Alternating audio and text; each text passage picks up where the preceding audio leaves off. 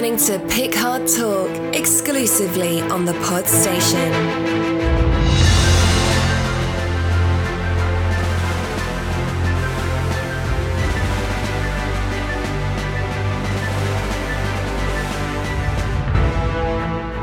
Welcome, listeners, to another episode of Picard Talk. This week is episode eight. Broken Pieces, and once again the two marks are delivering an irreverent review, providing you lively debate, conversation and social commentary. Here we are again, like a visit to Mister Mott's Barbers. All your troubles will be far away as we stun you with our latest episode. Has Raffi been to an A A meeting or cold turkey? Has Domino's franchise Riker's specialist super tomato pizza? Will Jurati spend the entire episode crying in her cornflake? All this and more will be unpacked in this week's episode. Let me introduce you to my friend and co-host. Hi.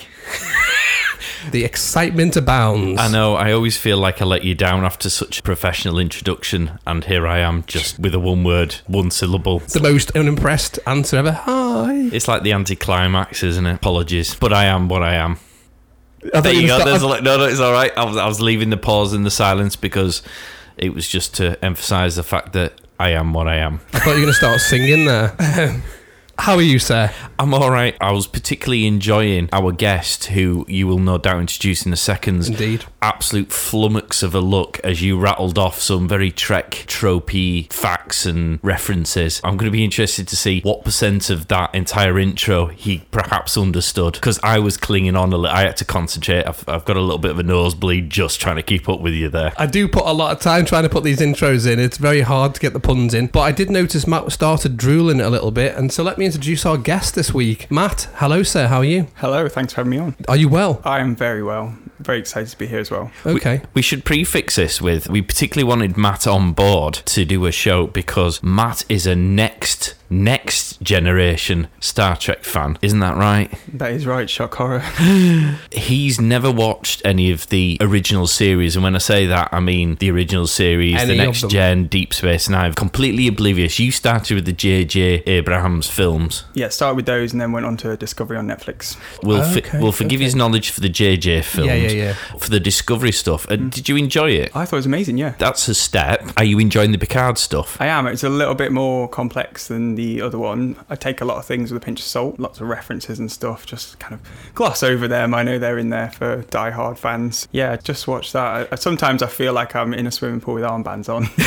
Well, that's fair, because last week I gave the last episode ten out of ten because it was fanboy fun of the nth degree. We had old faces, we had old tropes, we had all that warm fuzzy feeling that we got. To you, it might as well have just been someone speaking a different language, I assume, because you wouldn't have known who any of those people were. No, didn't have a clue. I kind of guess when someone is popping up who people might know, because obviously I will have seen them passing the T V when it was on with my dad watching it or something like that. But you, you know, I generally kind of think it's the sort of older characters in it. I'm like, ah, they must have been on the original series. So your test is if they're old, if old yeah. they must have been in it originally. Yeah. Which is flawed, isn't it? Because you thought that, it's um, flawed, yeah. Didn't you think Commodore O was? Well, yeah, yeah. I thought because she was old, I was like, oh, she must have been in the old one. Yeah. There's a logic to his way of thinking, though, in it's fairness. A flawed logic, because anyone who's in, if you're a Commodore, mm. you're going to be old. Exactly. Unless you're in Logan's Run, in which case everyone's been killed off at eighteen. Or you won't even know Logan's Run, will he? No, he's Jesus, too young. Man. None of my topical jokes are going to be funny at all.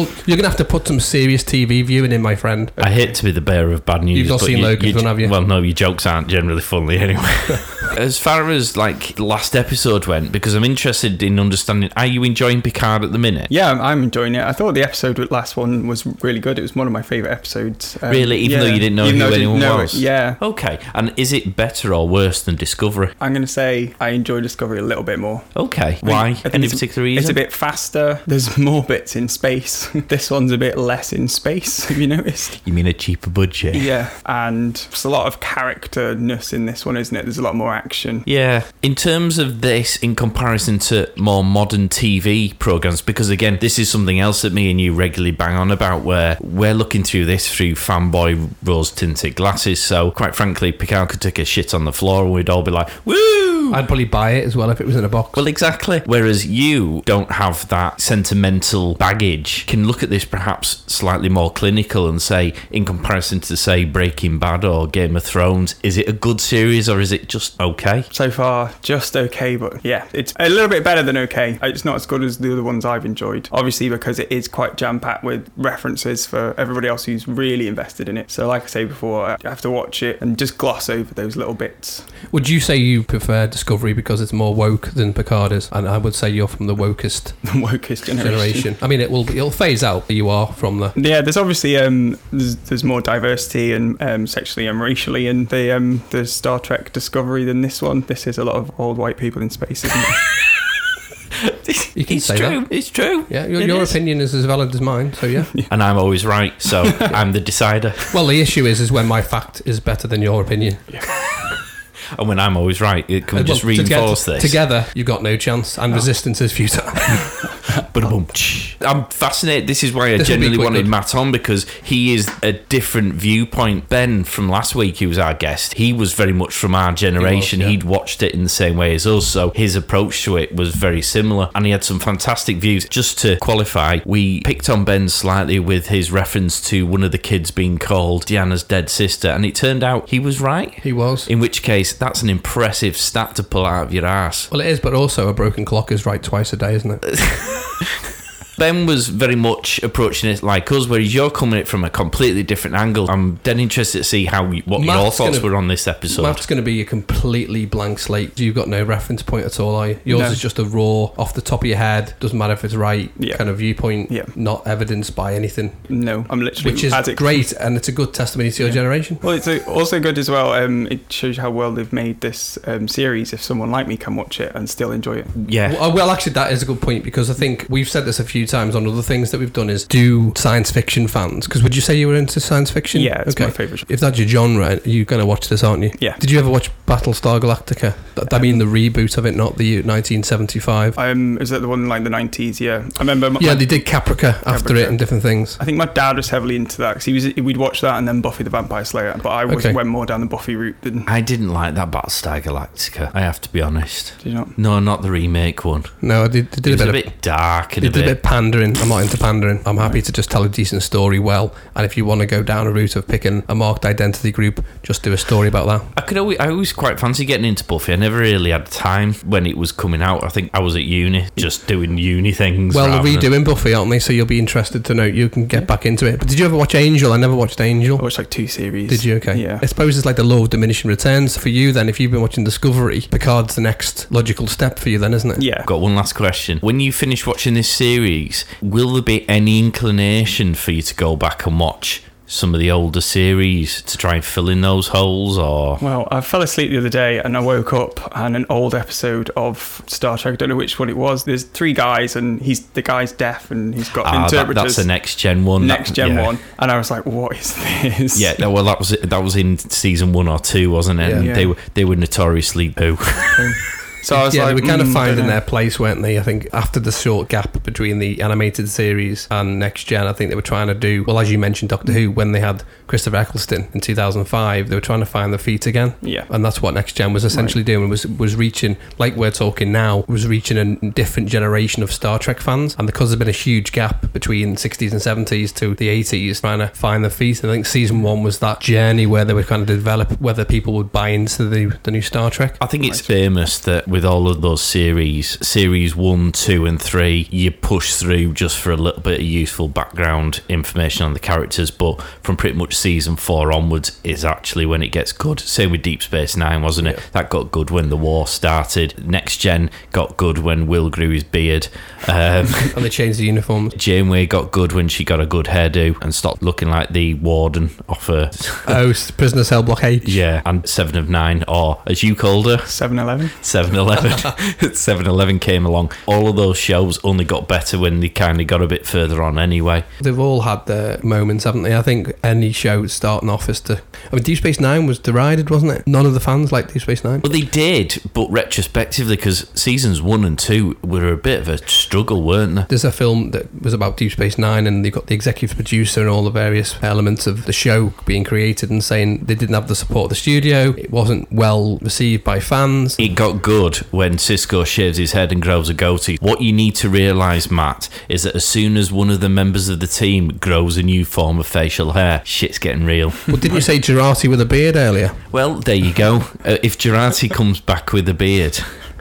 You, you know, and, games and, and an Irish accent. Well, yeah. It's got to be better than one of them E M Hs, but we'll get to that. Indeed. Do you want to do your reviews, sir? Hailing frequencies open. We love hearing your thoughts, guys, and we've had plenty of them. Going back to the poll for the last episode, episode seven with N. Penthe, in the end, fifty-two percent of people thought it was a fantastic episode, which we titled T N G Are Back, Bitches, with second coming thirty-three percent, which was warming of the cockles because of all those sentimental feelings. And Kai Fox, now I have to read this. Kai, I'm amazed that you have the energy to type such a long message. Good for you. So I'm going to read it out in full. Bear with me. Love this episode so much. It made me so very, very nostalgic. Deanna slash Riker was the first fictional relationship I really invested in as a teenager. I thought I've long grown out of it, and Penthe proved I was wrong. Easy there, Imzadi. Made me scream I was fifteen again. Which we said, that's true. Yeah. Fair cop. Also, Deanna kicking Picard's ass was just perfect. But really, everything that came out of her or Riker's mouth, especially towards Picard, was pure gold. I thought Frakes and Surtees' input into this episode was really tangible, and I admire how they invested. I admire how invested these two still are in the show and in their characters in particular. Especially given that Surtees' case, the show seriously mistreated her in several ways. These two are a big part of what made Star Trek what it is, and I'm eternally grateful. Before I go on with that, she wasn't in the credits, was she? As a star guest? No. Which, I'd love to know the reason why, because that seems a bit shit. Sometimes people just do cameos. I know, but Frakes got a star guest, and he didn't do any more lines than... He was cooking tried, a pizza that was classed as a special action. It might have been a typing error, they might have just put her in the wrong section. Some people are quite humble though and just don't want it. She was rocking it anyway. Also, goes on, how great was Picard's line, they have more baggage than all of you combined, which we said. Mate, you're saying this to a man whose mum died when he was two, whose father seriously neglected him after that, so he had to cook for himself and his father from when he was very little. Who's this? This is turning into a Jeremy Kyle show. What's funny is I'm learning more about these nice people in the woods from this one tweet. Well, and then I did that episode. I think we should just do a podcast on that, shouldn't we? Well, Kai, I, I could go on. You, you've wrote a fantastic one. Go on and check it out on Twitter if you want to read it all. Thank you very much for your effort. I really do appreciate it. It was fantastic. It is up for a Pulitzer Prize. We also had Andy Lemke, who said, I desperately need to know the extent of Riker's home defence. Do the shields extend over the pizza oven? Does he know pizza ovens have a bad history in Trek? Discuss. Uh, I didn't. Did you know, Matt? I have no idea. No. It's the first time I've seen a pizza oven in Star Trek. We also became the two thousandth follower of Dave Rossi, who's clearly a popular chap. So do we get anything hello for that? To you. I don't know. Dave Rossi? In fairness, he gave us a shout-out, so that'll count. Come on, Dave Rossi, there's probably a T-shirt in that or something. There's also a load on Instagram. I'm trying to read now, hang on. You prepared well there, Mark. He's known for his preparedness. I'm now holding my computer up to them. Brett Dubia. Dubious. He said it was a fantastic episode, and he was sorry to see Hugh written off so early in the series. Maybe his nanotechnology can repair everything. Sean Guptill, awesome episode. I was finally starting to lose faith. Too bad about Hugh, though. Good old Johnny wanted too much money, I guess. Nice. And then we had Stephen Jinkoom. You have literally picked the most unpronounceable names known to man. Because you don't call them Tom, Tom Walker or Paul Jones, coming out of simple ones. I'm sorry for butchering everybody's names. Uh, best episode of the season for me. No Wii came out, fortunately, but my eyes did become strangely moist, much to my wife's amusement. And oh. Jurati. Thank you for your comments, guys. Keep them coming in. Well, I have one that's not linked to this particular podcast. Our mutual friend. Who's that? Gareth. I haven't seen him for a while. Um, Matt, you won't know this, but um, if you're a fan of the show, it's become a bit of a topic of great interest. The world is interested in how this develops. Our mutual friend, Gareth, has got himself a female. Oh, well done, Gareth. Yeah, it's quite a good accolade. I'm sure he'll get a BAFTA for it. However, as a result of that, I don't really see him that often. Oh. And, uh, so, oh, hang on, straight here there. I'm quite emotional there. Um, no, I'm not. He popped in briefly and said that he hadn't listened to the podcast that we'd done for Picard, but he had listened to one of our sister shows, or distant relative, which is the film Podyssey. Mm. He liked the top ten Christmas ones. Uh, have you listened to that? Didn't know about it. Tell me more. It's top ten Christmas ones, and that is all I'm going to tell you. Otherwise, you have to listen to it. Okay. In fairness, it's probably better to listen to it at Christmas, otherwise it feels a bit weird. Well, it does give you a, a kind of a preamble for this year to think about your top ten. He was listening to that because he's just going through this thing in his relationship with regard to compromise. So, for example, he wanted to go to Alton Towers and his fiancée didn't. So as a compromise, they went. I said, well, that's a good thing in a relationship because keep compromising and the sex will soon follow. If you want your comment, you want a shout out, then get in touch with us. We're on social media. It's Instagram, Twitter and Facebook. It's at Picard Talk. You can also give us a five-star review on all the normal platforms. So we are on iTunes, we're on Spotify, SoundCloud, Deezer, Stitcher. Again, if you give us a review, we'll give you a shout out because it's very much appreciated. Have you got an overview for us? Two marks, deep delve. When devastating truths behind the Mars attack are revealed, Picard realised just how far many will go to preserve secrets stretching back generations, all while the La Serena crew grapples with secrets and revelations of their own. Narissa directs her guards to capture Elnor, setting off an unexpected chain of events on the Borg Cube. Discuss. So without giving our scores out of ten, what are our initial thoughts about this episode? Matt, what did you think? It was slow, wasn't it? Especially that bit in the middle with all the beardy men and the different hologram bits. The E M Hs. E M Hs, that's the one, sorry. That's the one. No, don't ever apologise for not being a nerd quite like us. You'll get there in the end, mate. I liked it, though. I did, did. like it, yeah. What did you think, Mark? It wasn't a showstopper, was it? I mean, Mary Berry's not going to come along, is she, and go, yeah, you're through to the final. It wasn't one of those episodes. There were moments I struggled to focus on what exactly was happening. A lot of padding. Didn't particularly think that this week's episode was of value based on the fact that we've got two more episodes left. Um, if anything, what I felt was this episode, with it being a particularly character-based one, should have happened maybe episode four, episode five, if you're going to do that. Not the third into the last third act of the show. What about you? The phrase sometimes less is more springs to mind. Yeah. We already know we're getting a season two here, so you don't have to cram everything into season one because you know you've got a season two in which you can stretch these stories out if needs be. They seem to forget that in the original Next Gen shows and all the other Star Trek shows, Discovery included actually, there has been between fifteen and sort of twenty plus episodes per season in which you have the luxury of being able to delve into each and every character on the ship, give them a bit of background story, develop it nice and over a period of time so you're not force feeding everyone vast amounts of information all in one go. They seem to have completely forgotten this because we've got ten episodes, which is nothing. They seem inclined to have to force feed us a backstory for every single person. In this particular episode, there was stuff in there I just did not need to know or particularly care about at this moment in time. Bearing in mind, we've only got two episodes left. All I'm interested in is this synth story, what's going to be on this home planet, and are the Romulans going to be able to destroy it in the way that they're going to do. At this juncture, we don't Don't need any Borg background story. Rios, I didn't need to know his backstory particularly. I mean, it didn't have to be related to the synth thing. There's no reason why they couldn't have left that as he's still a damaged person because of something in his past, and in season two we pick the story up and actually find out why. Instead we've had this data dump in one episode, two episodes before the finale, and it's like, dude, I don't need all this shit. You've got Jurati having a breakdown and crying for the billionth time. You've got Soji who's still wrapping her head around a load of stuff. You've got Picard who's trying to spin all these plates, and you've got the Romulans who are just causing havoc, and then you've got the Borg. It's like my brain's about to explode and I don't need it to explode. Let's just focus on a couple of things and do them well instead of a million things and do them all half-assed and in forty minutes. They could have very easily done the Rios thing the moment that you were introduced to all the different E M Hs. In the same episode, it would have identified that they've all got different caricatures and traits. Well, that was just stupid. That was just plain old stupid. What, this episode you mean now? The E M H thing. I mean, Raffi, I love Raffi, love the character of Raffi, but you've got her doing a Sherlock Holmes who's done the murder scene in the chateau where they've got all the E M Hs lined up doing the world's worst accents.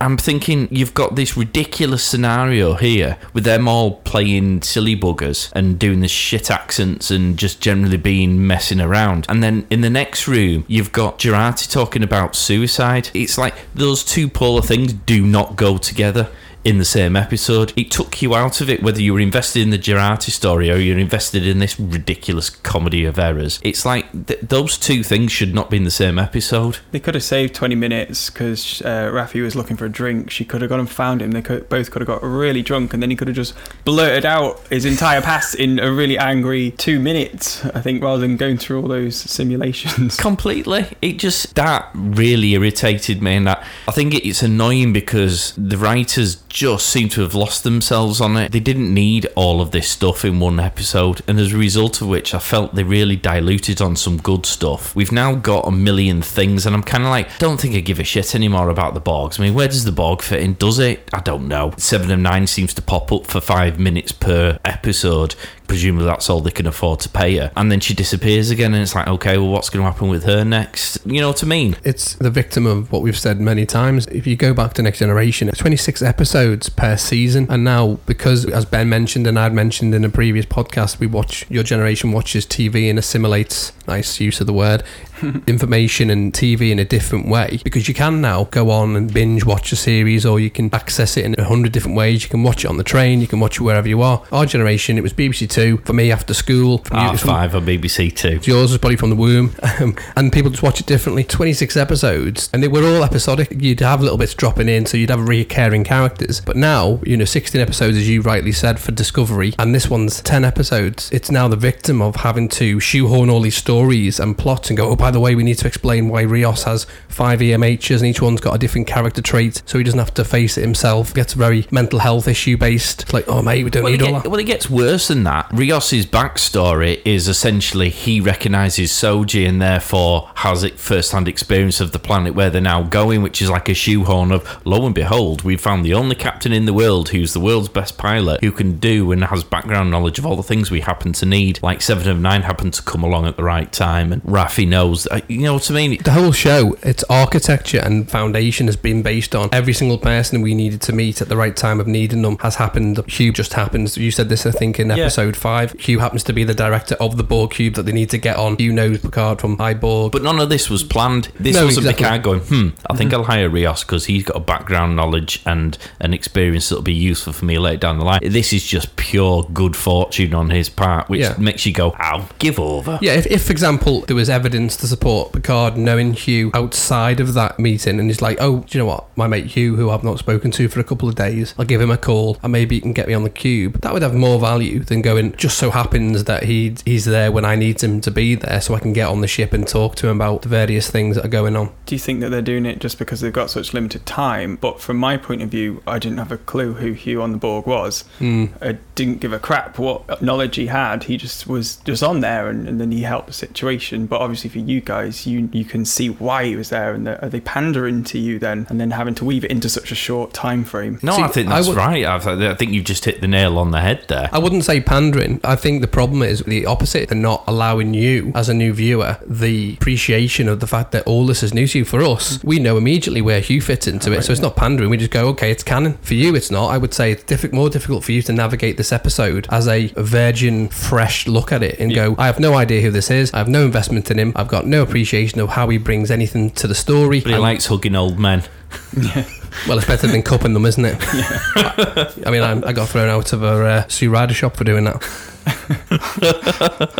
You're watching the show in a completely different way to how we're watching it, and the difficulty is, I think, you're missing out on stuff. Yeah, definitely. You might not know you do are, but there's definitely a perception that the wealth of storytelling that we're getting. So when we're watching an episode, we get so much value. Like, the amount of Easter eggs I've got based on this one episode is horrendous. You will have got zero. Zero, yeah. Exactly. I just don't understand why they couldn't have had more episodes. That, that no, would I agree. have solved this whole is dilemma. It, it but we talk issue? about this all the time. Well, is it money? It's to do with talk- cancellations. You're, ta- you're talking about who owns the rights to it now. C B S. C B S. So you've got C B S, who are huge. You've got Amazon, who are huge. Discovery was dealt with Netflix. With Netflix, who are huge. So it's not like they're all scraping around asking for Patreon donations. That's patreon.com forward slash the pod station. Nudge, nudge. It's not like they're having to scratch around for a few pennies, is it? They- it's not about that, though, is it? It's about the renewal. T V is watched differently now. It's streamed. So you look at B B C. B B C is paid for by licenses. I T V is paid for by advertisements. They can put whatever they want. H B O can put on what they want, because whether you watch it or you don't watch it, you're paying a subscription. Same as Netflix, same as Amazon. Everybody, in terms of watching it now, if you look at the viewing figures from a marketing point of view, the more people watch on video on demand than they do in live. They don't include that in in advertising figures. Anyone who's going to support the advertisement in C B S, it's all down to that. They won't get the advertisers to support the cost of production a second series, so generally seasons get cancelled because of viewing figures. Yeah, no, but they had season two lined up before this had even started. I'm conscious that we're, we're like half an hour in and we haven't even got onto the episode yet. They already had season two in the bag, didn't they? So the writers already had the comfort attached to the fact that they didn't have to jam-pack everything into ten episodes. And if someone said to me, you've only got one season, I'd again, all right, I'm going to make this the best season ever. I'm going to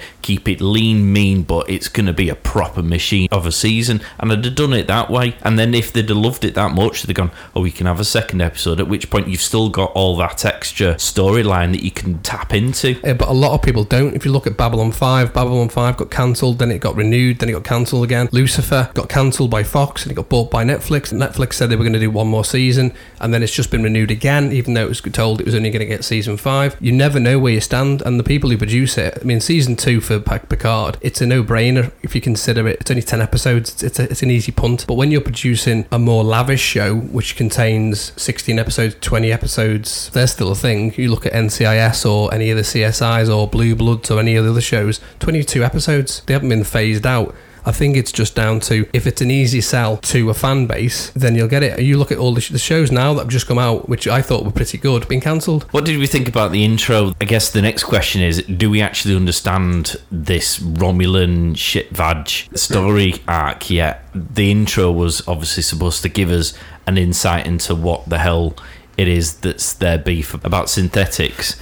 I still don't feel like I fully understand what's going on. Matt, what, what did you think? It was a bit Game of Thronesy, wasn't it? It was. Why did they bloody touch that? Did they know what was going to happen? Like, I think she did give him a heads up, didn't she? She said, if you touch this luminous green flashing electrical looking thing, if you touch this green ring, you might you, you might you might not come away the same person. Have you ever grabbed a ring? A maybe green ring. One.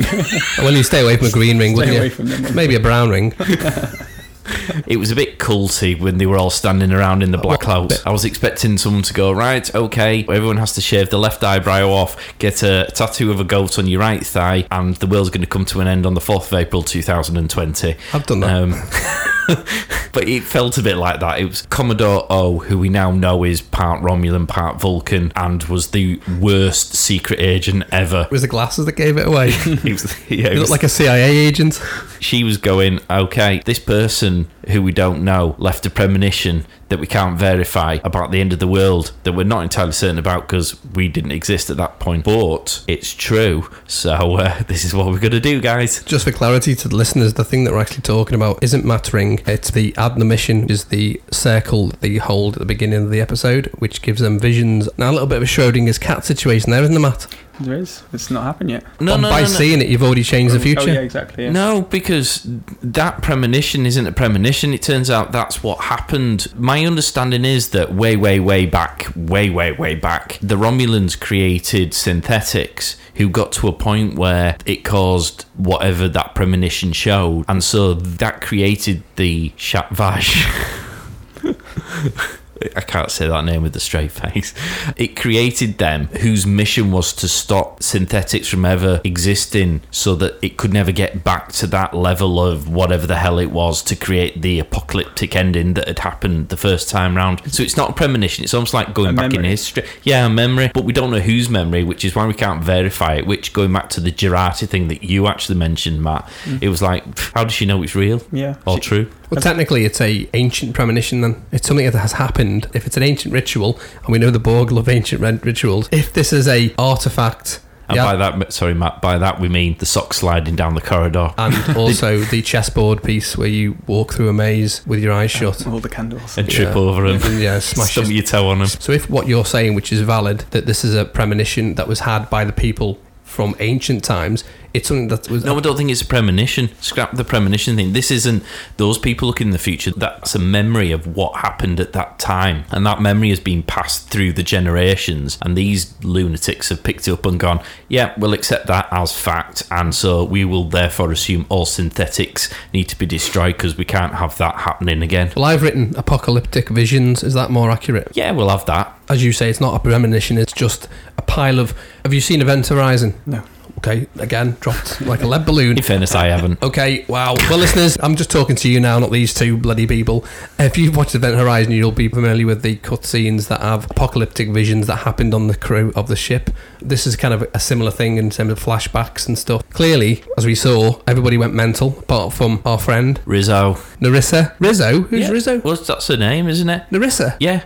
Rizzo, Rizzo was oh, her... Oh, you call her Rizzo, That's her Starfleet one. I prefer Rizzo because it reminds me of the rat from the Muppets. We're talking about the one who has hot pants? Yeah, okay. The one who fancies her brother. Which, while it boils in my brain, people, that's not how English people talk. This is how English people talk. Yeah. I don't know where these English people really are. And if they ever are, would you mind pointing me to them? Because I'd love to hear them talk. It's quite weird and unusual. Americans do a pronounced R P. I mean, it's a, a passable English accent, isn't it, Matt? It's not as bad as Rios's uh, Scottish. Scottish. Yeah. yeah. I mean, if I was Scottish, I would be throwing things at the telly. Mm. I can't believe that. Okay. It's like, really? Scottish people don't really talk like that. No. I mean, I think it's an approximation of what people across the pond would see us as. It's the accents. They don't understand the accents. It borders on racism, quite frankly. It's Is it a, racist, though? Is it racist? It's stereotypical. It's, it's stereotyping. It's all yeah. right. I'll, I'll free... But I feel like people are reading it right now. It's very stereotyping of a yeah, Scottish person, which could be offensive. Oh, definitely within the bounds of being offensive. She's Canadian, isn't she, the actress? They would be taught the newsreader style of English. English, which is pronounced R P, which is not how we speak, because it doesn't translate Yorkshire, Liverpudlian and Wirralian and where are you from? Oh, I'm from Chester. Chester, well, they'd understand you. Yeah. They get you straight away. We speak quite posh, though, don't we? Yeah, you do, yeah. yeah. And also, you've got the wall, so none of us can get in. When I travel down south, they all think I'm from Liverpool, and I was like, no. Where do you think you're from? North of the wall. Win- they yeah. probably think he's from bloody Winterfell. There's always villains, aren't they, English people? Yeah, yeah twirling me moustache as yeah, I'm yeah. saying that. Do you like Rizzo or Narissa? What do you think of her, Matt? I couldn't work out if she was a good guy or a bad guy, because in one sense, she's got this idea that she needs to stop this synth for the good of everything, but then she's shot a A lot of people today for no apparent reason. That's a really yeah. valid point, that. I, I, to her, she's a good person yeah. because she's trying to do the right thing. Of course, shooting people indiscriminately in the head does call into question your moral standings at that point. I like the tone of this. I want to ask you this. Have you seen Star Wars? A couple of them, yeah. Okay, have you seen the, the ones that matter? Which ones are them? Well, like Star Wars, the first one. That's not really the first one. The first first one. You wonder what we've seen probably countless times with the Death Star, yeah? Yeah. This is why I think this is interesting. And our friend, our mutual friend, Gareth, he will be wanting to do a podcast because obviously we have that facility, don't we, Mark? Whole range of packages there, Gareth. It's starting at fifteen pounds a month. fifteen pounds a month, mate. That is three coffees and a Happy Meal. Thepodstation.co.uk forward slash podstation packages, yeah. Forward slash do it. He's a Star Wars fan. So the thing with the, the ethics we're talking about is genocide yeah. from the Alliance by destroying the Death Star that contains hundreds of thousands of civilians to kill Darth Vader. Is it good? And the answer is the needs of the many outweigh the needs of the few. It's an equally interesting conundrum that you've raised there. No, absolutely, because I would say, having seen the previous episodes, she's a villain, but you do raise a valid point, because to get to be good sometimes you have to do bad things. Please, maybe she's an anti-hero. She might be. She's like Deadpool or the she's Venom. Deadpool. She's Deadpool's other half. Perhaps ethics have evolved so much in that distant future that don't care. That they don't. We take it as like very moral now, but they're probably a bit more relaxed. Think about how we were with like the fifties. We've got different. Well, you, again, you make a very valid point. He's, he's far too intelligent to be on this show, mate. Don't invite him back. No, he's making us look really dumb. I was hoping he was making us look better. You've got to remember that this is in the context of the Romulan star having gone supernova, the Romulans all being made homeless, the whole infrastructure and hierarchy of the Romulan society having completely crumbled to bits, them all being spread disparately across their space. Yeah. It's easy for people to say, particularly Starfleet, to take this moral high ground of this is how it should be. Agreed. But if you've lost your home, you've lost all your belongings, anarchy is reigning. Who's to say what's right and wrong? You have to adapt to your circumstances, I guess, don't you? That's basic social science, isn't it? Mm. You, people will always take the easiest route from A to B. What you're saying there is, is a valid point. You're not familiar with the backstory to the Romulans, are you? No, no. I had to Google what a Romulan was when I started watching Picard, because I was like, oh, they look like Spocks. And then I was like, they're not Spocks. Which I know, I'm talking about Vulcans. They're, they're, Spocks. They're emotion-filled Spocks. Emotion-filled. Yeah, so you're He's not far Mark's off. Going one hundred percent nerd here. He, what he's trying to do is claw back the intelligent level and going, you might be intelligent about the fifties, sir, but I'm a Star Trek fan. If you cut me, I'll bleed green. from a raw view then. You didn't know the history of the Romulan, the conflict with the Dominion, and also with Nemesis, all of their leadership are being destroyed. Yeah, none of that. That's probably no. why I was confused about yeah, whether yeah. she was good or bad. And so it goes back to what we were talking about before, which is you're watching a show and, and you don't even know what you don't know. Exactly, yeah. And that's a bit sad. Well, I think what we've drawn from this entire little section is that Matt has decided that Narissa slash Rizzo is a goodie. Comment and let us know your thoughts on Matt's determination that Rizzo slash Narissa, who is clearly lunatic with the phaser, is a goodie. You let him know. It's at Picard Talk. She's a baddie with a good heart. Oh. I do love that. That's a brilliant way of looking at no, it. I think you're right. If you lost your home, would you get him a coffee or a toilet roll? What would you toilet get? Toilet roll right now with this virus that's going around. So you can't eat a toilet roll though, would you? Yeah, no, but you can sell it for twice the price.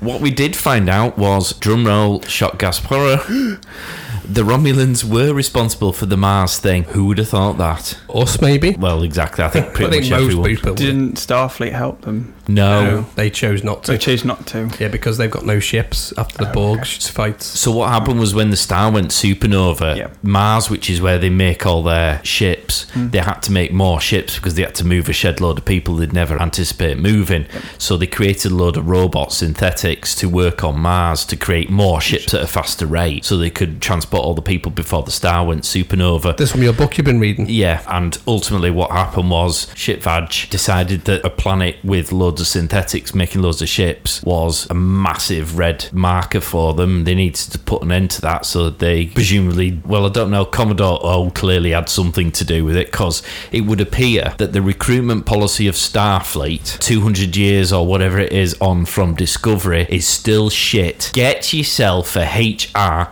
expert. I know a load.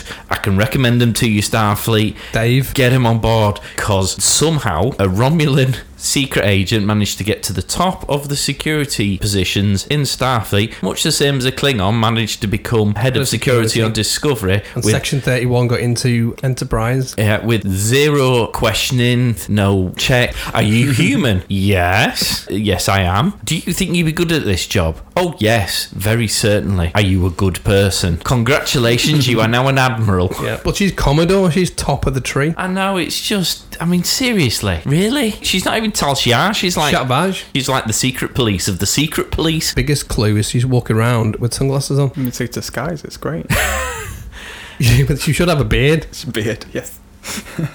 Yeah, but that give her away because she'd twirl it and everyone would be like, ah, you're, you're a bad guy. She does, she does. Oh, you're a bad guy. Where's she, your English accent? Yeah, we didn't see that coming, did we, guys?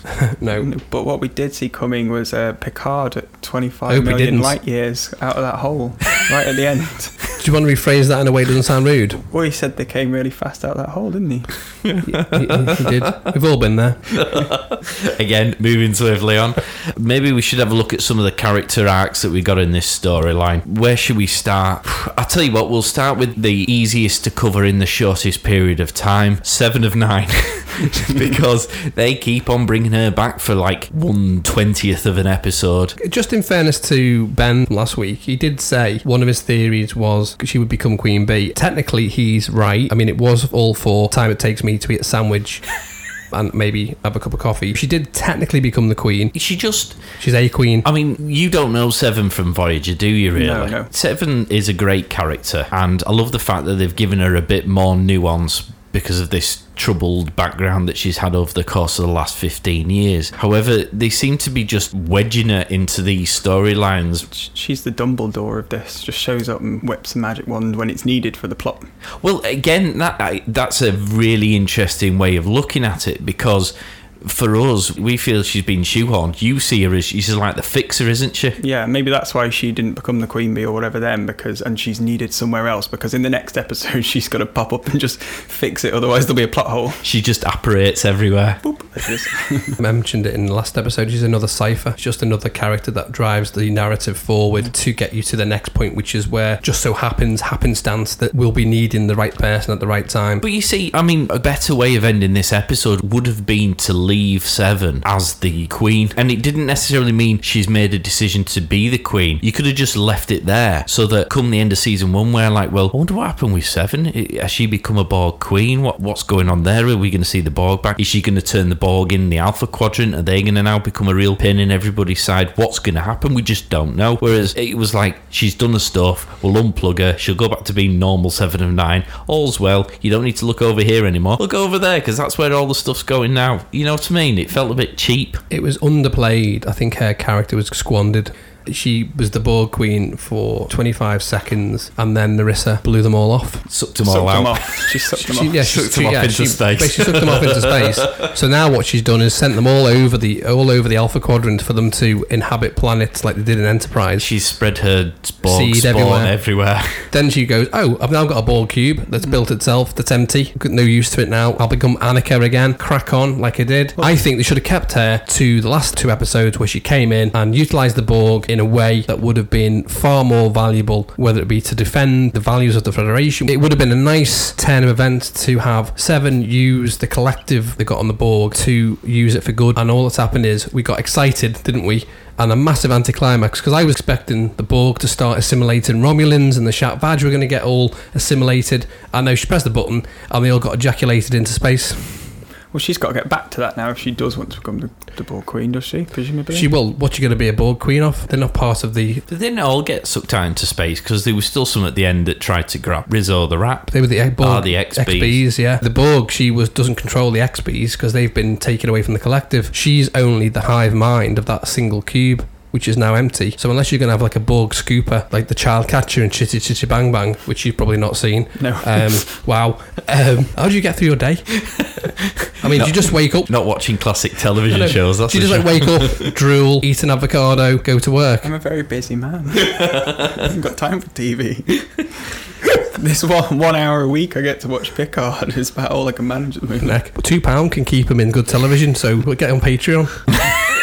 Think it was wasted. As is Elnor. I mean, he what? sort of falls into the same bracket, doesn't he? Elnor. I'm sad yeah. about that. You like Elnor more than I did. What do you think about him? A bit of like a space Legolas, isn't he? He is. Yeah.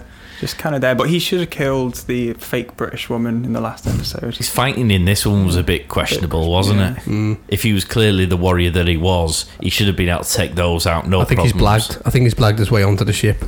It's it's one of those C Vs where yes, I have. It was clearly the person who's in responsible for the Photoshop for this program, whose C V says I'm dead good at Photoshop, so you should give me yeah. a slot on this show. When in actual fact, he might have had a mess around with it. For For a friend once upon a time. I think we've all we've all picked out slightly dodgy photoshopping at various points. We've got the Rios photo in this one. We had Picard and the baby in the last. It's because they just haven't got the time, have they, for props? They just go, look, I know we spent a lot of money on wage bill this week. I'm afraid you're just going to have to do a quick cut around and plop it on a layer. Yeah, I, I feel sorry for the guy playing Elnor, because I think hopefully you might see a bit more of him in season two, but he's been pretty underutilised throughout this episode and this season generally. For me, the character's not great. Grown past the amazing introduction to him. So, I mean, there isn't really much else to talk about from Seven and Nine, because we can't even go, well, ooh, is she going to be tempted back into the Borg now? Because no. if she is, it's going to be a completely separate storyline, because she's disconnected herself here. And that's one of the storylines where it's like, nah, really? Did I need that in this episode? Sodder, we're going to move on. And I think we've run its course on um, Elnor as well. Yeah, yeah completely. I mean, disappointing, to be fair, because it had so much promise.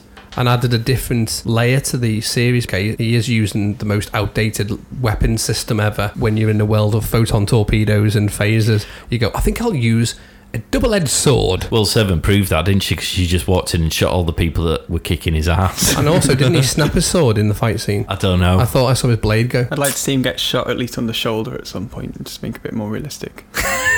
Is that a thing? I don't know. What, I'd like shrug it off? No, because like he's fuck- everyone's going laser, laser, laser, and he just seems to dodge, dodge, yeah, dodge. He's, like, he's he invincible. Yeah, a little bit hurt.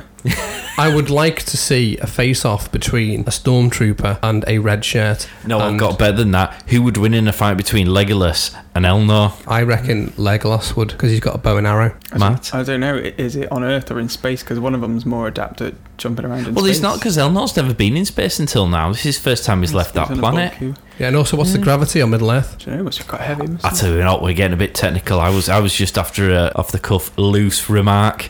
If but, you, uh, uh, if you know the gravity of Middle Earth, leave it in the comment section. Yeah. Nice. So, so Matt can research it more. Yeah, and um, then we will have an entire show specifically about Elnor versus Legolas. Yeah. who will win. Yeah, and also who will win between the Stormtroopers and a red shirt. They were saying that Stormtroopers can't shoot properly, but I reckon a red shirt would still die. Well, yeah, because Stormtroopers have the plastic armour, don't they? Whereas the red shirts are just there to be shot. Yeah, but Stormtroopers can't aim properly, can they? Gareth, where are you with your podcast? Get all this sorted. Next, let's have a look at Rios. Rios, Rios, Rios. Which one? Did we... Yeah, oh, well, yes, exactly. Did we need this storyline no. right now? No. I think it's been too late. Did we? Would we have thought any less of Rios had we not had this storyline right now? No, I didn't care about it. No. Did we think the millions of E M Hs, all with zero to contribute because they'd had their minds blanked of the useful part with the dodgy accents, was that any use? If you're going to approach the story about an issue that's in the world and make it about that, which tends to be the case, and you're going to go about mental health issues, I think it had value. But as I've already said, it had value in episode two when we were introduced to him. The first thing that was said then was, well, why have you got all these A M Hs that look like you? And all that could have been said very quickly in a cup of tea and a slice of cake, or sit down with Raf. I've had a really bad, sh- I've had a bit of a shit laugh. I've had a bit of P T S D. So all I've done is I've thrown all that part of my life into an E M H, and each one of those is a basic component of my characteristic. You see, I don't get that particularly. I mean, what are we saying? Are we saying the, the Scottish engineer is, he likes rubbing metal? Is the Hispanic or Spanish drunkard who doesn't give a shit? What's that representing on? I don't understand the representations. That I, d- I don't get why you'd install bits of your mental health into things that you have to interact with every day if you're trying to forget about them, because surely he bumps into the engineering a hologram and, and then he'll know in his mind, oh, that's the sad bit of me. Like, it's merely a theory. They've wasted a lot of time talking about something we could have done in episode two, or as you said, if he survives till the end of this season, talk about it then. Don't understand why they are. I mean, I know why they've got different accents and look different. It's because we have to be able to distinguish between Rios and the other ones, but it feels like they're all very caricatures of what it is they're supposed to represent, and I don't really get what it is they're supposed to represent to form the different parts of his psyche. Mm. What I'm saying is the hospitality E M H. What is his characteristics supposed to represent? Oh, as... I, I, this all I'm saying, it's a theory. I'm not saying that. No, no, I'm having it. I'm just yeah, saying, yeah. Uh, for me, I, I haven't seen it. I don't get it. I don't think it's added anything to this P T S D discussion. And actually, because that sort of a condition, because that experience, and arguably what caused the experience, is quite a big topic in itself. Did we need to pack it into fifty percent of this episode? Because it, well, it probably wasn't even fifty percent of this episode. I bet if you added all those sections together, it was probably about fifteen minutes. So we've discussed P T S D and all the different elements of that P T S D in fifteen minutes, much the same way as Jurati discussed the whole concept of suicide in about five seconds. So we're not really deep delving in the way that we perhaps would have, yeah. well, those conditions deserve, really. Yeah. I think if you're going to talk about something that's topical, you need to give it enough time to air. You can't just throw that and go tick box, you know what I mean? I know a lot of shows, police procedurals and court dramas, do it more effectively, I think, because they're within the context of reality, whereas when you start having sci-fi shows trying to tackle hardcore stories, I think it loses something. For me, for me it's escapism. Mm. I know it's not real. I know I'm a bit of a fanboy and I know a lot of stuff which has no value outside of that context. But what I don't want to be done is preached to about something that if I know enough about, I could go and research it. Whereas other programmes handle it very well. If you watch Madam Secretary or Blue Bloods, they'll always pick something topical and they'll handle it very well because that's their area. You shouldn't dabble with stuff that is, you're going to leave the viewer going, all right, because fifteen minutes, you reckon? Yeah, it wasn't the full episode that they were covering no. the Rios story, was it? And I think if you're going to do that, and if you want to tackle P T S D or survivor guilt or whatever you want to tackle, why not do it in episode two? And he's like, why has he got these five holograms that look like him but have different things? Well, I'll give you an example. In Deep Space Nine, now you won't know this, but in Deep Space Nine there's a, a war going on between a load of races. One of the young, well, he was a cadet to begin with, but he got promoted to become a proper officer and was sent out into the battlefield and ended up having the bottom half of his leg blown off, didn't he? Yeah. And he came back suffering from P T S D, but he was trying to hide away from the fact that he was badly scarred from his experiences. Nog. Nog. They had an entire forty-five minute episode dedicated purely to him and what he was trying to do and how to try and, and even by the end of the episode he wasn't fixed. It was still a, at least he was conscious of what he was doing and why he was doing it. This Rios story felt very much like it needed the same breathing time, as indeed the Jurati one did to a certain degree, because as much as we'll make fun of Jurati's character in a minute, The long and short of it was, she was, forgive me for using this phrase, but there's no other way of describing it, she was essentially mind raped by Commodore O. She forced a vision on her, which she had no warning of what it would be before it was planted into her head. O then created some mental block that stopped her from being able to tell people what it was she'd been told. She was basically turned into a, an assassin that could do nothing to stop herself from doing it. And such was the effect and the horror of what she witnessed through that vision that she's now in the mental place where all she thinks is, well, if I end it, at least I don't have to keep reliving those memories. That in itself is a hefty topic to be trying to juggle. I think we covered it between her and Picard in under five seconds, twenty seconds. Yeah, especially with all the other stuff that's going on in terms of the story. If you're going to make a commitment to something that's a bit more real world with real world outcomes, you can't just throw that in. I don't particularly think you should do it in these type of shows. I think you should just keep it light. Sci-fi fan base, the whole point of sci-fi is that you want to get away from every day. If you suffer with whatever ailment there is in the world, sci-fi is a coping mechanism, well, it is, isn't it? I mean, just to play devil's advocate, I think there's no harm in touching on these things, and quite often sci-fi does touch on them. I think the point is, if you are going to wade into those sort of ponds, do it properly. Give it the proper time, the energy, the thought.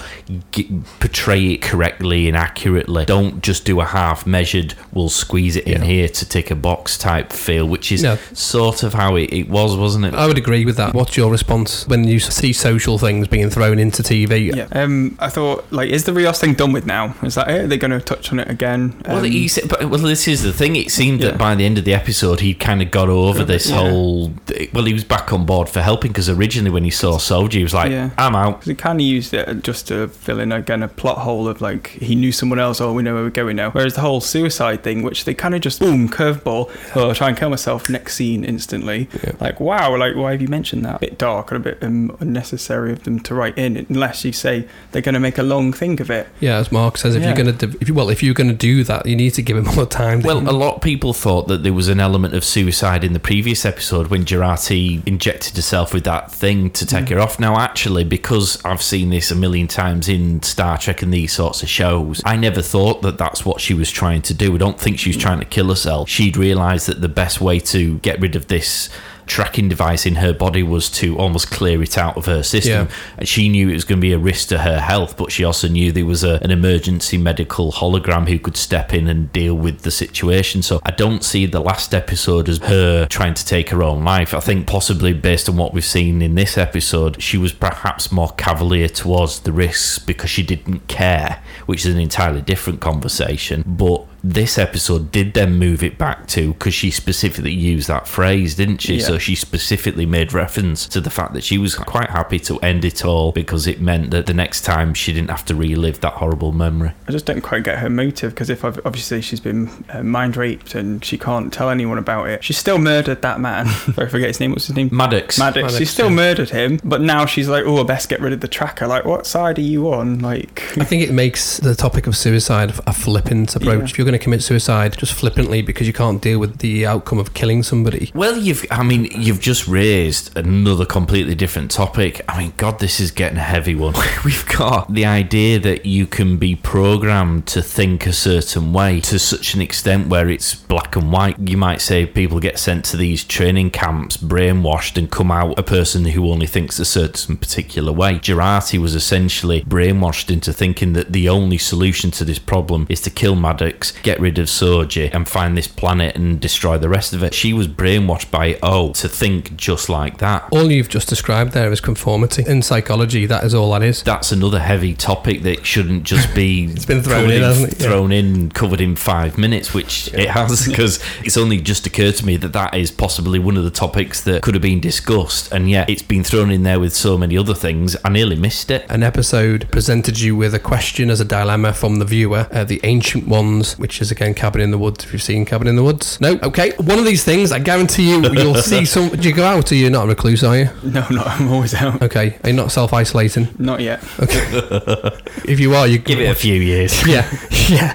When you've had enough of society, you'll be doing self-isolation. The whole story narrative that we've got across ten episodes, we've got all of these topical things, and all you've got at the end of it is entitled Rios self-cherishing and going, well, I'm not very happy, but now you've said that. Okay, all is well in the world, and it just makes a mockery of it. I will say this, that Jurati did have her first scene, which made me not think that she was the biggest waste of space as a character in the whole universe ever. After a few more crying scenes, which are the standard Jurati, I quite liked the scene she had with Soji where she was quizzing her about sleeping and eating. I mean, th- those are pretty obvious questions. I quite liked the fact that she got quite excited and inspired by that. I suddenly saw a different side of Jurati other than the one with the dribbly nose and the blotchy face because she's been crying all day, which was okay. I quite liked that. I did cringe a little bit when they were all sitting around the table and she was like, I've never really had a... Matt went, don't say family. Do not say family. She went, crew. At which point I went, well, that's just as bad because you've never been in space before, so why the chuff would you have ever had a crew before? That's true. And why would it be your crew? Oh, well, to be fair, I wouldn't want her as a member of the crew. I'd be more concerned that I'd been brainwashed and killed somebody. I love than having a crew.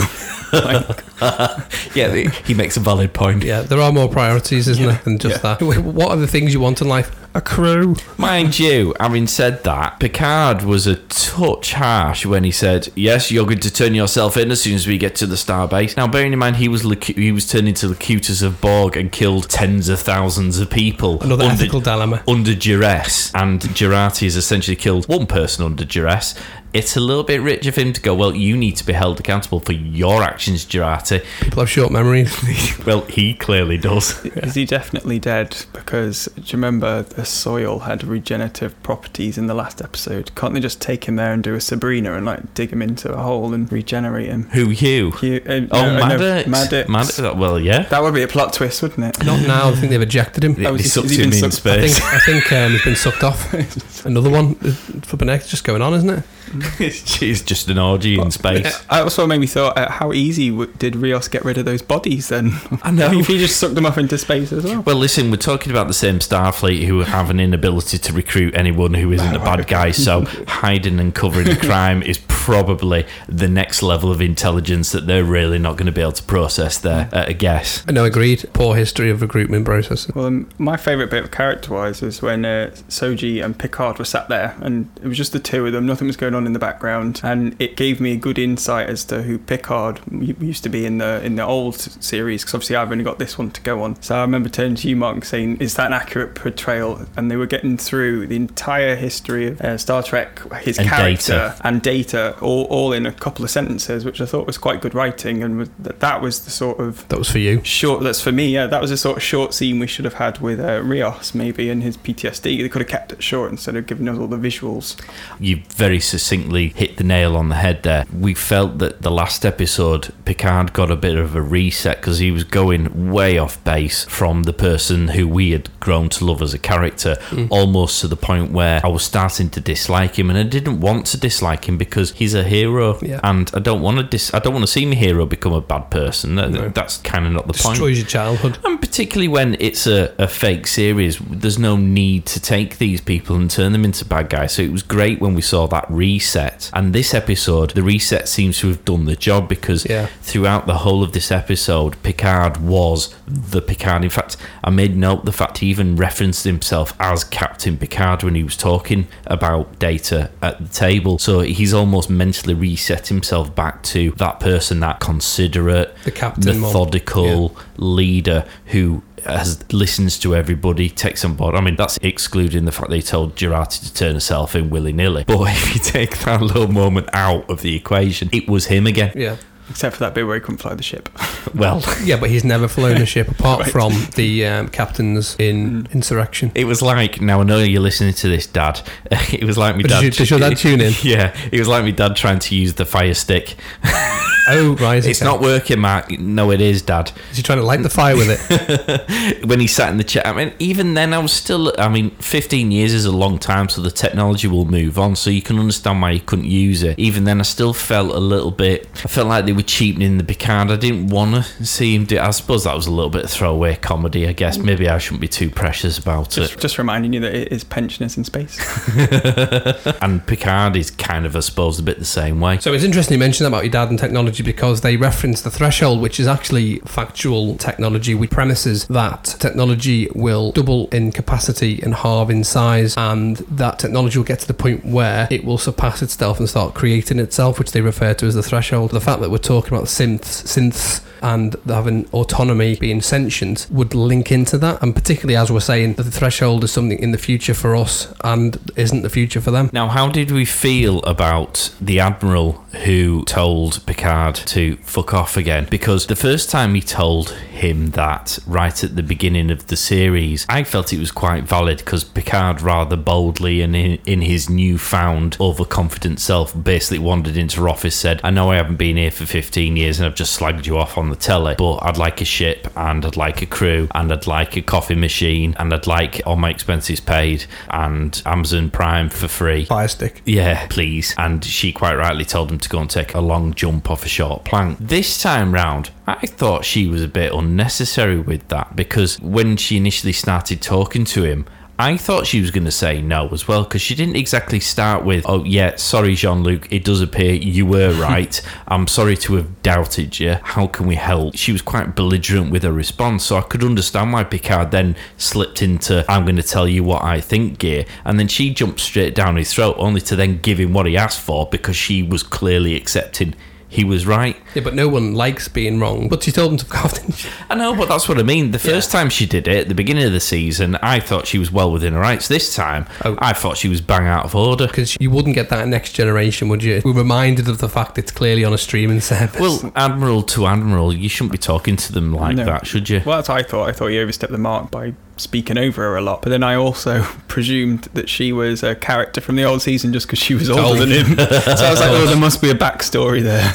No, she's a character from the book. She's part and parcel of working with Picard about the Romulan relocation. She quite often had to deal with the Starfleet Federation of Planet issues, the politics that were created by people whining and bitching and moaning about all these resources going towards the Romulans. She didn't really have a bad relationship with Picard, but she was put under a lot of pressure because of the things Picard was doing, not wrongdoing. I suspect when eventually it all went a bit belly up, she was probably glad to see the end of that whole process. And because Picard's name was on the letterhead, she was probably quite happy to see the end of him, because his name had become synonymous with the process that had mm. become the bane of her life. I can perhaps see why she's not overly keen on seeing him back, but I certainly didn't get any impressions in the book that it warranted her being... I thought she was a bit of a bitch on this occasion. Mark's one of three people who's read the book. So he's like you, but he's gone a bit further into nerdness, right. And he's got the book and he's proper excited about that, aren't you? Well, I do like mentioning the fact that I feel more intelligent in the room. It's one of the few things I have over Mark in terms of nerddom, so I am going to swing that lead as much as I can. And he does. How did we feel about Raffi in this episode? Did we think she was served any justice? I mean, she's been served justice because she's been proven right about her conspiracy theory about the Mars and who was responsible for it, that is the Romulans. She had to go through the ridiculous Sherlock Holmes charade, Columbo style, investigating a load of E M Hs who were quite frankly useless. And the only reason she did that, she was the only one left on the ship who wasn't doing something else. Well, exactly. It felt like they were yeah. just giving her a job. She was quite flippant, wasn't she? One moment she was trying to shoot Picard and like couldn't get served booze, and then the next minute like, oh, I'm going to investigate this mystery. Yeah. Meanwhile, nobody's flying the ship. How funny though was it when it turned out she'd locked herself out of the booze cabinet.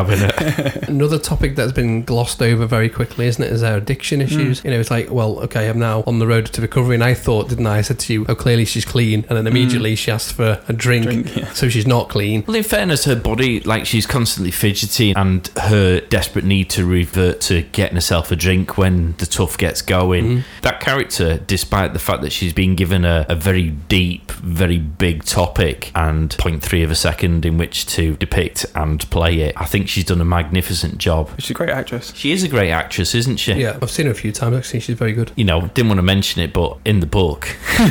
Oh, yes, tell me more. Well, Raffi's in the book, and then she gets a bit more of a play, and I think, I don't know whether, I was quite fond of the Raffi character before I'd read the book. Now I've read the book, and you got a little bit more context. I do like this character. I think there's a lot more to her, and again, a bit like all the other ones, ten episodes isn't enough to do any sort of justice, and I don't think you needed to show all your hand with these characters in those ten episode, so I would have left a lot. In fact, to give you an example, Commander Worf, who you don't know, he was a Klingon who was brought up by humans and was on Picard's Enterprise in Next Generation. We were still learning quite important things about him and his character and his background in episodes five, six and seven. Yep. You're almost, what, one hundred fifty episodes in, yep, and you're still learning things, and yet we're learning everything about Raffi in ten. Who was the cool alien guy on Discovery with the things that stick out? Oh, Saru. Saru, Saru is that, yeah, you didn't find with, out like, his, his backstory until the second season, and then it was really cool and interesting, and they spent a few episodes doing that. Exactly. The sagging ganglia.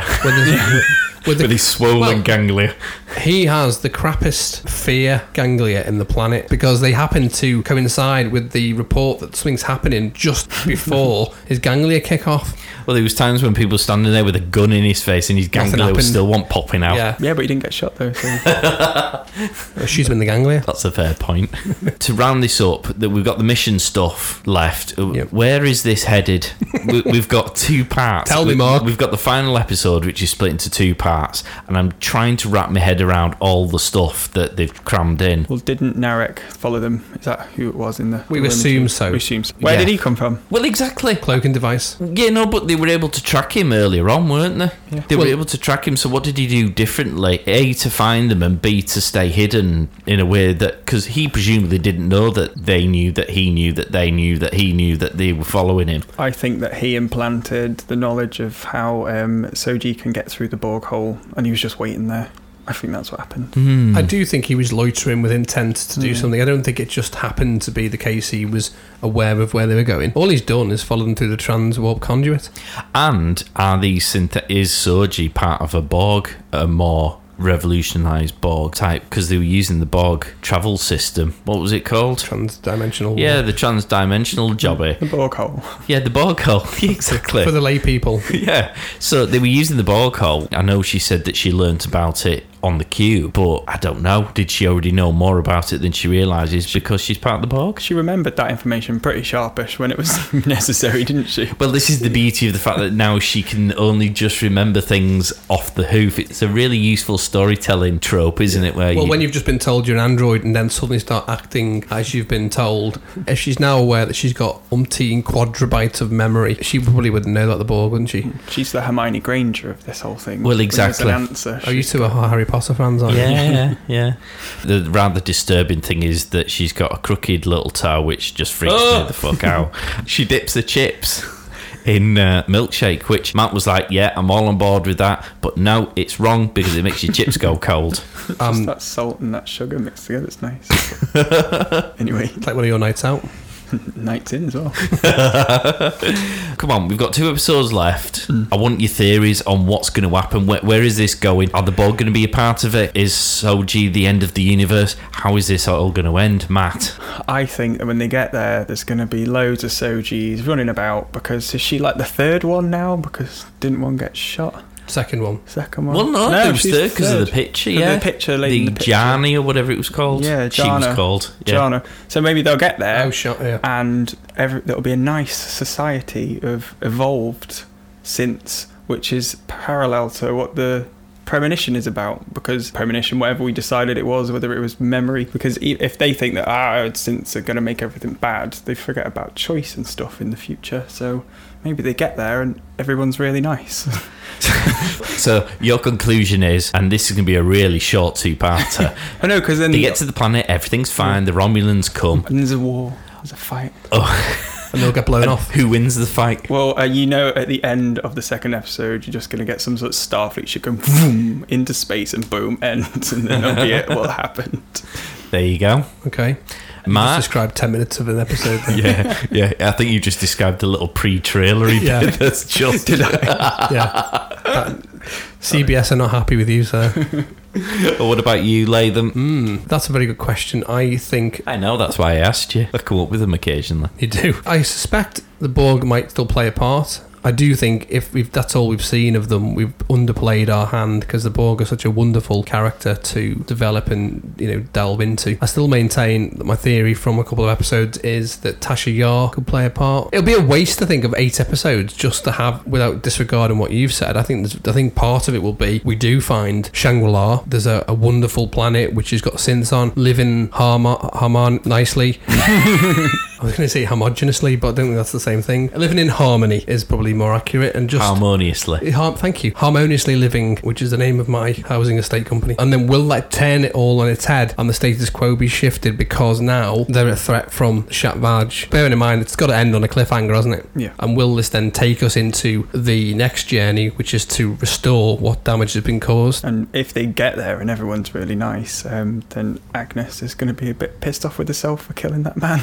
Yeah, killing she a will, former yeah. lover. You asked this question, will we get to see Noonan soon? You know, well, has it, he been replicated well, by... Well, this little flower who came with Jani or whatever her name was. Jan- yeah. Jana. Yeah, yeah, so there is clearly not just a load of Soji lookalikes bouncing around on the planet. There's obviously other things or people. Yeah. That's going to be quite interesting, because who are they? And Noonan soon did in fact replace his wife, who left him when she realised so he, she was an android, and she left him because of the way he Imagine was. Imagine being dumped by your own robot. You don't talk, you'd go into hiding, which is what he did, because he was on this planet and she wasn't happy with him. She left him. Now we don't know what happened to her afterwards. She was a human looking. She didn't have the characteristics of Data. She didn't have the problems that Lore had, because he couldn't handle emotion chip. It wasn't B four, because obviously he was the prototype. There could be a case of, has she in fact gone off to this planet that you're referencing, mm. created a homogenous society which has been protected by just blanketly mind wiping people? You know? Well, this would be interesting, because Maddox was almost claiming responsibility and credit for the creation of Soji, wasn't he? Yeah. Actually, what it sounds like is that he escaped to their planet. Mm.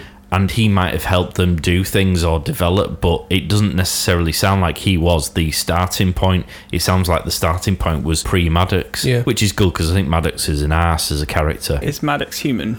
Yes. Yeah. If the Romulans created synths, and now this is humans creating synths, are they going to be like the good synths versus the bad synths? Because they've come from different cultures. Well, there are no synths now in Romulan, no, Romulans, because they've all been mm. they've all been done. Well, this is why what you're saying, it would be a threat to them. Romulans want to eradicate them. Federation are indifferent, because all they've done is make a drone version. My thoughts are, this episode is going to be, the next two parts is going to be Starfleet and the Starfleet philosophies that people have fallen in love with with the original series are going to come to the fore. So Picard spent a lot of time in this episode talking about his positive way of looking and the protection of things, etc, etc, all very old school Star Trek. Starfleet are now coming to help with their squadron. They are also now sort of cleared of the Mars conspiracy that we thought originally. Is Starfleet now going to be a bit more like the Starfleet we expected? Is Picard going to be pushing forward that philosophy that people have bought into? They're now going to be fighting to protect the synths, because they are recognised as being their own people. They are all sentient, and they're therefore deserve the protection in the way that Starfleet should do that, and they end up having a battle with the Romulans, and of course they win because of the good guys, restoring our positive way of thinking in what started out as a very negative feeling series, with the cliffhanger at the end of season one being that Seven of Nine is lured back into the Borg world to become a new queen, and therefore possibly the lead bad person in season two. Maybe. Mic drop, I'm going. Let me, pick the, let me pick the mic up again. I don't think she'll become the queen. I think what might have happened, which is an interesting twist, is by activating the Borg Cube, you've brought it back on the radar of the wider collective, and we may see a queen. I think if you make Seven, that we've established as a very good character, the queen, I think you're squandering. She just becomes a generic baddie. The whole point of her being taught humanity, a wasted journey. She was a Borg, for, just for the benefit of, benefit of Matt. She was, through Voyager, yep. being taught how to find her emotions, a bit like Data, who you, again, don't know, sorry. With Seven of Nine, she was trying to get back. She was taken when she was on the uh, Raven ship and as a kid, so she never really grew up as such. She was Borged up. Yeah. Do you know when they assimilate people, do they copy them, or do they just turn them into a Borg? No, they just turn them into a drone. I was going to say, because there's no way that she could be like copied, and no. she'd be both Seven of Nine and the Queen. They don't clone, no. they just take all of what you are, all your experiences and everything else, and they absorb you into their collective. Ah, okay. And that's why they can adapt, as Mark said, your technology. If they don't have anyone who speaks French on the ship, right, and they assimilate someone who speaks French, all of a sudden they speak can all French. speak French. Yes. Like the Matrix. Have you seen the Matrix? Okay. Yeah. Pod- Way! Yeah. Well, listeners, we've actually managed to get that challenge. He has seen the Matrix, so where he can da- where Neo is an hour and forty yeah, minutes. Where where Neo uh, can download whatever he wants yeah. to learn how to fight. He just basically puts a U S B in the back of his neck, and all of a sudden he can punch you in the face. I did get quite confused with the uh, P T S D of Picard when all the assimilation in that episode. I kind of just had to drink more wine and carry on with that. Yeah. Just drink wine, shoot up. We may see Guinan, who's an Elorian, who's been decimated by the Borg, not the right use of the word, but she's been suitably spread wide across the universe, which again still doesn't sound well. Her planet was destroyed by the Borg, that's what you were trying to say. Yes, her whole planet has been destroyed. She hasn't been spread well, like a wedding buffet. She just doesn't like the Borg. She's not a big fan of the Borg. They killed all her pals. Have you seen Generations? No. Back to normal. Of course we are. Of course we are. um, You're never going to leave the house, sir. Your homework tonight, sir, is watch every fucking film and T V show was to be sci-fi. Well, my question is, um, obviously we've got season three of Discovery awaiting somewhere. Are I think they, it's coming out in spring, you know. Well, it's, I've heard things like January, but obviously it's March now. So are they waiting until Picard's finished, pop that in, and then is there going to be some sort of crossover? Well, possibly, because Discovery is mm. now in the future of Picard, isn't yeah. it? Yeah, past, it's past, isn't it? Oh, my it's head past. hurts. Um, well, they've only just started principal photography on it, so I don't think we're going to get it anytime soon. Really? But I heard spring mentioned. I don't know whether that's this spring or next spring. They're going to have to give us something if we're all self-isolating. We can't go to the cinema. I think we'll be, I think well, we'll you, be okay. I'm not being funny, mate. You've got plenty yeah. to be getting on with. Don't be greedy, my friend. You've got about twenty-five thousand shows to watch. And also, you need to go back into sci-fi to get your tropes. Okay. So you aren't leaving the house whether you've got covid nineteen or not, my friend. Right. Easter eggs. Have we got any? Warning! Warning! Nerdalert! Easter eggs this week. Zhat Vash secret, which you've been guarding for for centuries. Was it a mind-blowing, mind-melting reveal that they promised at the beginning? Because that's what they said. They said, when you hear about what the Zhat Vash have been banging on about all these years and why they exist, your brain is going to explode with fear and excitement. I was like, no, it's just a vision that may it's, or may not be true. It's this admonition, isn't it? It's the thing that everyone was, the vision of all this horrible destruction and the apocalyptic visions of things. That's the anti climax to that. No, no, but I've heard cults tell me that the world's come to an end on the first of January two thousand. And yeah, but they're a bunch of cults, aren't they, mate? It, it, did, it didn't happen, did it? No. So the Zhat Vash kind of fall into that category as far as I'm concerned.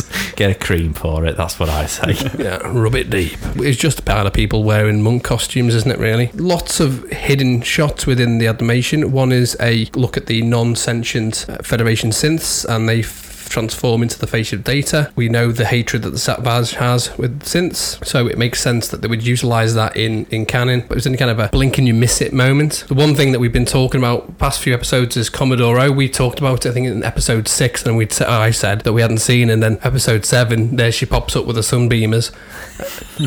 And we've been trying to work out what she is and what her deal was and things like that. So it turns out she's half Romulan, half Vulcan, which is why she can do the mind meld and her dance.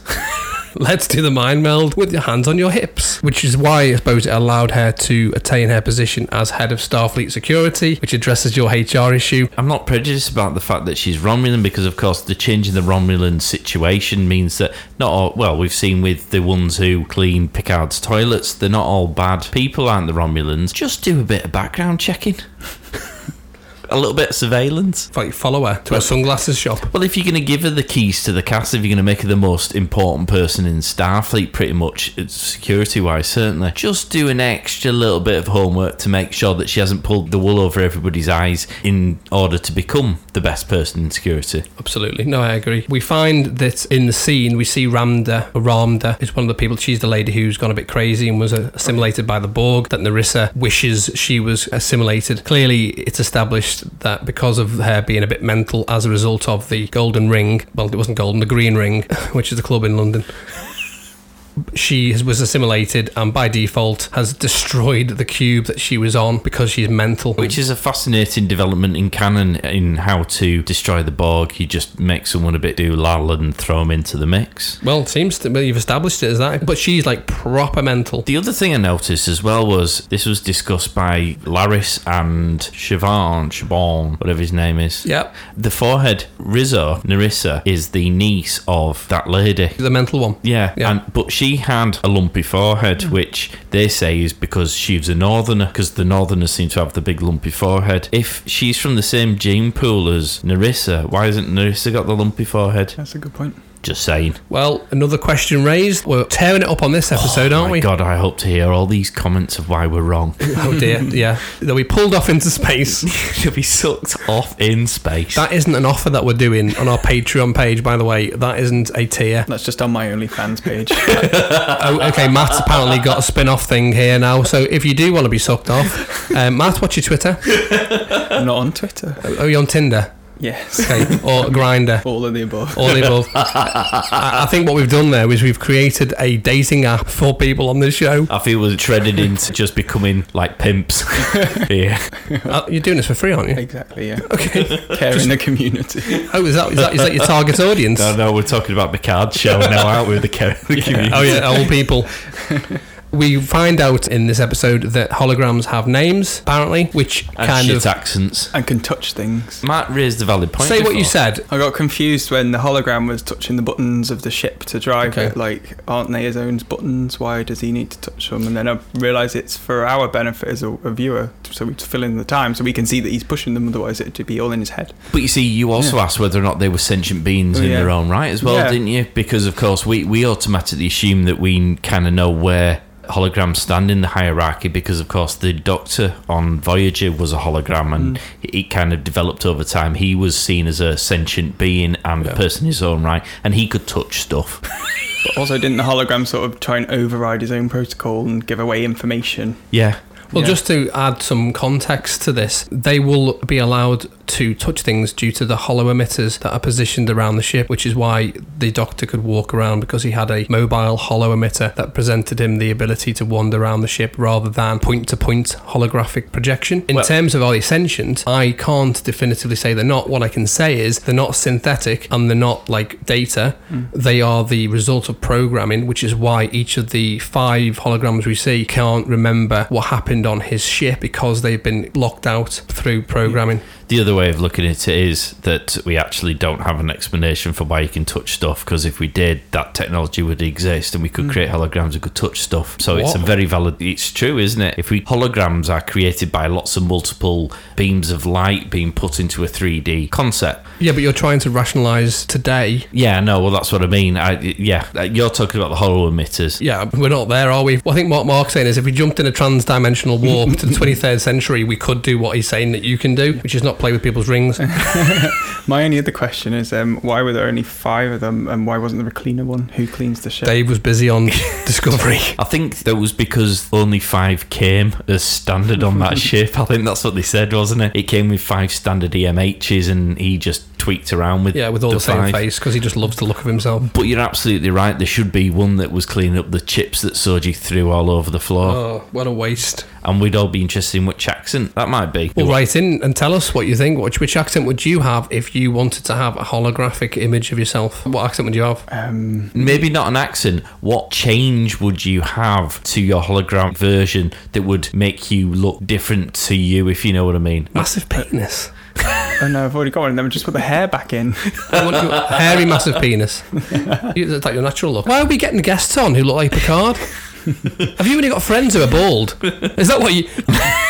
You've done it, haven't you? you they, they've, all got, got, they've all got less hair than me. In the land of the bald, the man with hair is king. I would have a female version of me, but keep the butchness of me. Do you know what I mean? With the so, beard. So it'd look like me in drag. What would your drag name? It'd have to be a female version of Mark, which I can't reel off. I just think it'd be funny looking at like a drag version of me every day. I think that'd be quite cool. Mine would be called Dubious Shenanigans. Why? That's a good drag name. Yeah, but what changes would you make to your hologram? Well, it wouldn't be a woman. Well, no, no, I've stolen that idea, so you'll have to go with your own. Yeah, it would probably be me. I wouldn't make any changes. Oh, give over. Well, no, I wouldn't. I maybe have, um, no, I wouldn't make any changes, no. It's not about making changes to improve it. It's just like, what? Well, well, he's got hair on his, on his penis now. Well, you, you've bought a ship and you're going to turn the existing E M H to look something like you, but you've got to make it different. Okay. The rules are you've got to make it different. Um, you can't go with the... Green eyes. Oh, my God. Uh, we find that the Conclave of Eight is not a place, but it is people. Ooh. We've kind of commented on previous episodes that it's quite dangerous to have a Borg cube in Federation space. Well, it's kind of not. It's in the Beta Quadrant. So it's, it's in, in Romulan, space. Romulan space. Yeah, so it's in the Beta Quadrant. However, it is next door to you. So if you had a Borg move in next door to you that was running free, you wouldn't want that happening. But we did you? find out how they managed to acquire it, though, didn't we? We did. It all went shit up. That they, woman was mental. Because they plugged in someone who was not with us. And so it all just went a bit Pete Tong. Yeah, and basically the Borg Collective went, eh, no, we'll just uh, annex you and let you run free in the Beta Quadrant. We get to see the, the fear that we've always had is the fact that you've now activated that Borg Cube and immediately it has been back to how it was. Mm. So it's now a functioning Borg Cube with all the weaponry that it had before. Backstory, which we've covered to Rios' Starfleet career, where we see the old comm badge. So clearly the comm badge outlasted the change of uniform. If you see a little moment where he's looking through that little box, because you said, what's in his box? Mm. Personal. Um... It did in a movie that, mate, and probably a movie you've not seen. If you notice the ship, I'm trying to work out what it was, whether it was Intrepid class. I don't think it was. I think it looked like the Enterprise E a little bit. I saw you getting all excited and trying to figure it out, and I was like, I wish I could get that excited about stuff like that. But then I continued to make my really, really, really rubbish notes uh, by adding like another word. I just went, ooh, ship. I, I love I love the evolution of the nerd. This is like, starts yeah. off with, ooh, ship. And you're going, I'll put an exclamation mark on that to give it some gravitas. And I'm going, ooh, I think that's N C C Intrepid class with the warp nacelles that fold into themselves. Yes. And this is the value we offer you, listeners. You're getting the whole range of stuff. The whole spectrum. Whole spectrum of nerddom. We have the We Are Borg thing, which, come on, you wouldn't have got this, but did your hairs at the back of your neck, not on your head, did your hairs raise? Your didn't. What was Matt. The quote? We are Borg. Oh, no. Do you know what? It would have done if it was playing a bigger part in the story, because it was shoehorned in in a thirty second segment. It didn't. It should have done. And if they'd have done it properly, it would have done, but it didn't, because it just felt like Agreed. That extra bit in the story I didn't want or need. When we see Picard going engage and shields up from Riker, these are all things that get us fanboys. He still hasn't said make it so yet, though, has no, he? No, he hasn't. We're playing Picard bingo, oh, okay. um, which is all of the things he said in the Next Gen. It'll Earl Grey, he used to always order yeah, yeah. Earl Grey. Well, they've yeah. done that to death. They oh, did engage hell. to death as well, didn't they? Through the power of the ring, not to be confused with Lord of the Rings, the admonition suggests that the Zhat Vash, there's a point where they develop... he, he can't keep a straight face when you say that name now. We've managed to corrupt him sufficiently. Have we? What, it we is been... a ridiculous name, isn't Zhat Vash. it? Zhat Vash. Yeah, I mean... And that's why you wear protection, kids. Yeah. yeah. You'll lose it if you don't use it. That's not true. You won't lose it. Um, Scaremongering. No, yeah, it's creating a whole fear point. We get an understanding from the flashback or whatever it is, where there's the development in artificial intelligence that acts as the threshold that I referred to, and once that's passed, it's too late to stop anything from happening, which is why there's a ban on synths, including the creation of the destroyer. And Rios likens the warp drive from Zephyrin Cochrane when they used that to travel into the past, which is obviously Star Trek lore, because he ushered in the first trans warp flight. And so the crew likens that to Noonien soon, which I'm sure your eyes all glazed over on that. Uh, and as a result of that, we kind of also get mention of the Borg trans warp conduits, which allows them to travel at warp ten, which addresses your point. How can they travel so many thousand light years and not age as much? And because mm. at warp ten you're travelling thousands of light years. mm. The planet we're on now is moving at seventy thousand miles an hour, but you're not, though, are you? Oh, don't start this again. My brain tried to bleed early when you were going on about this. What I did realise while you were banging on about that other banging stuff on, you say. How many sexual innuendos there are from the names that are given to things in Star Trek when it's like conduits. I don't know whether it's Matt's corrupted my brain with laughing at some of the, the unnecessarily lewd that I've come on with, but all of a sudden I've, I've suddenly started to see everything in a different light. Thank you for that. No, thank you. No, thank you. Thank you on season two. Spoiler, that Q's been confirmed for season no. two. I said to you, I bet you they have him back. Q's cool. You yeah. like Q. Yeah. Watch the Next Gen for Q. He's yeah. always good. He is. Thank you, but thank he's dead. You. So we won't. Oh. And we can't. Ah, poor Hugh.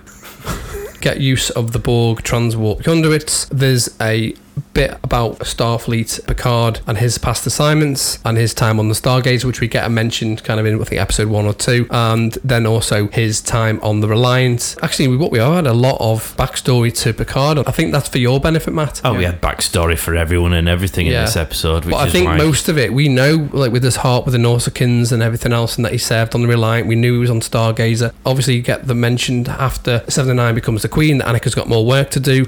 Annika Hansen was the name of the person who's on the Raven. Is this Annika? Was that Annika taking control of the situation and disconnecting herself by saying she's still got work to do? Or was that the Borg saying, yeah, you've still got a few more bits, but we're having you back at some point? Both. The Borg Collective is what she becomes as the Queen. Technically, that's still the same person. When the she says, we are going to let Annika do more work, that is her as the Collective telling herself that she, as the human post-Borg, your nose is bleeding there, Matt, get a tissue, is going to continue and do more work. I think that's just evidence that it's her human side pushing herself to disconnect rather than her taking herself over. So it just shows that she's still got a bit of her humanity that we've been seeing throughout the Voyager series. The last one, Captain Martina Batantides, if I pronounced that right, is one of Picard's best friends in Starfleet Academy and was with him during the bar fight and was in the episode Star Trek Next Generation Tapestry, so there's a reference to that. So that is just a few. There was more than usual because obviously this week was heavily we've done based. Some heavy lifting in this episode, haven't we? It's considering been... we were also bored by it. I don't think we were bored. I wasn't bored about it. I think I was just overfed by it, overfaced with unnecessary information. With that in mind, what are you giving out of ten then, Matt? Six and a half.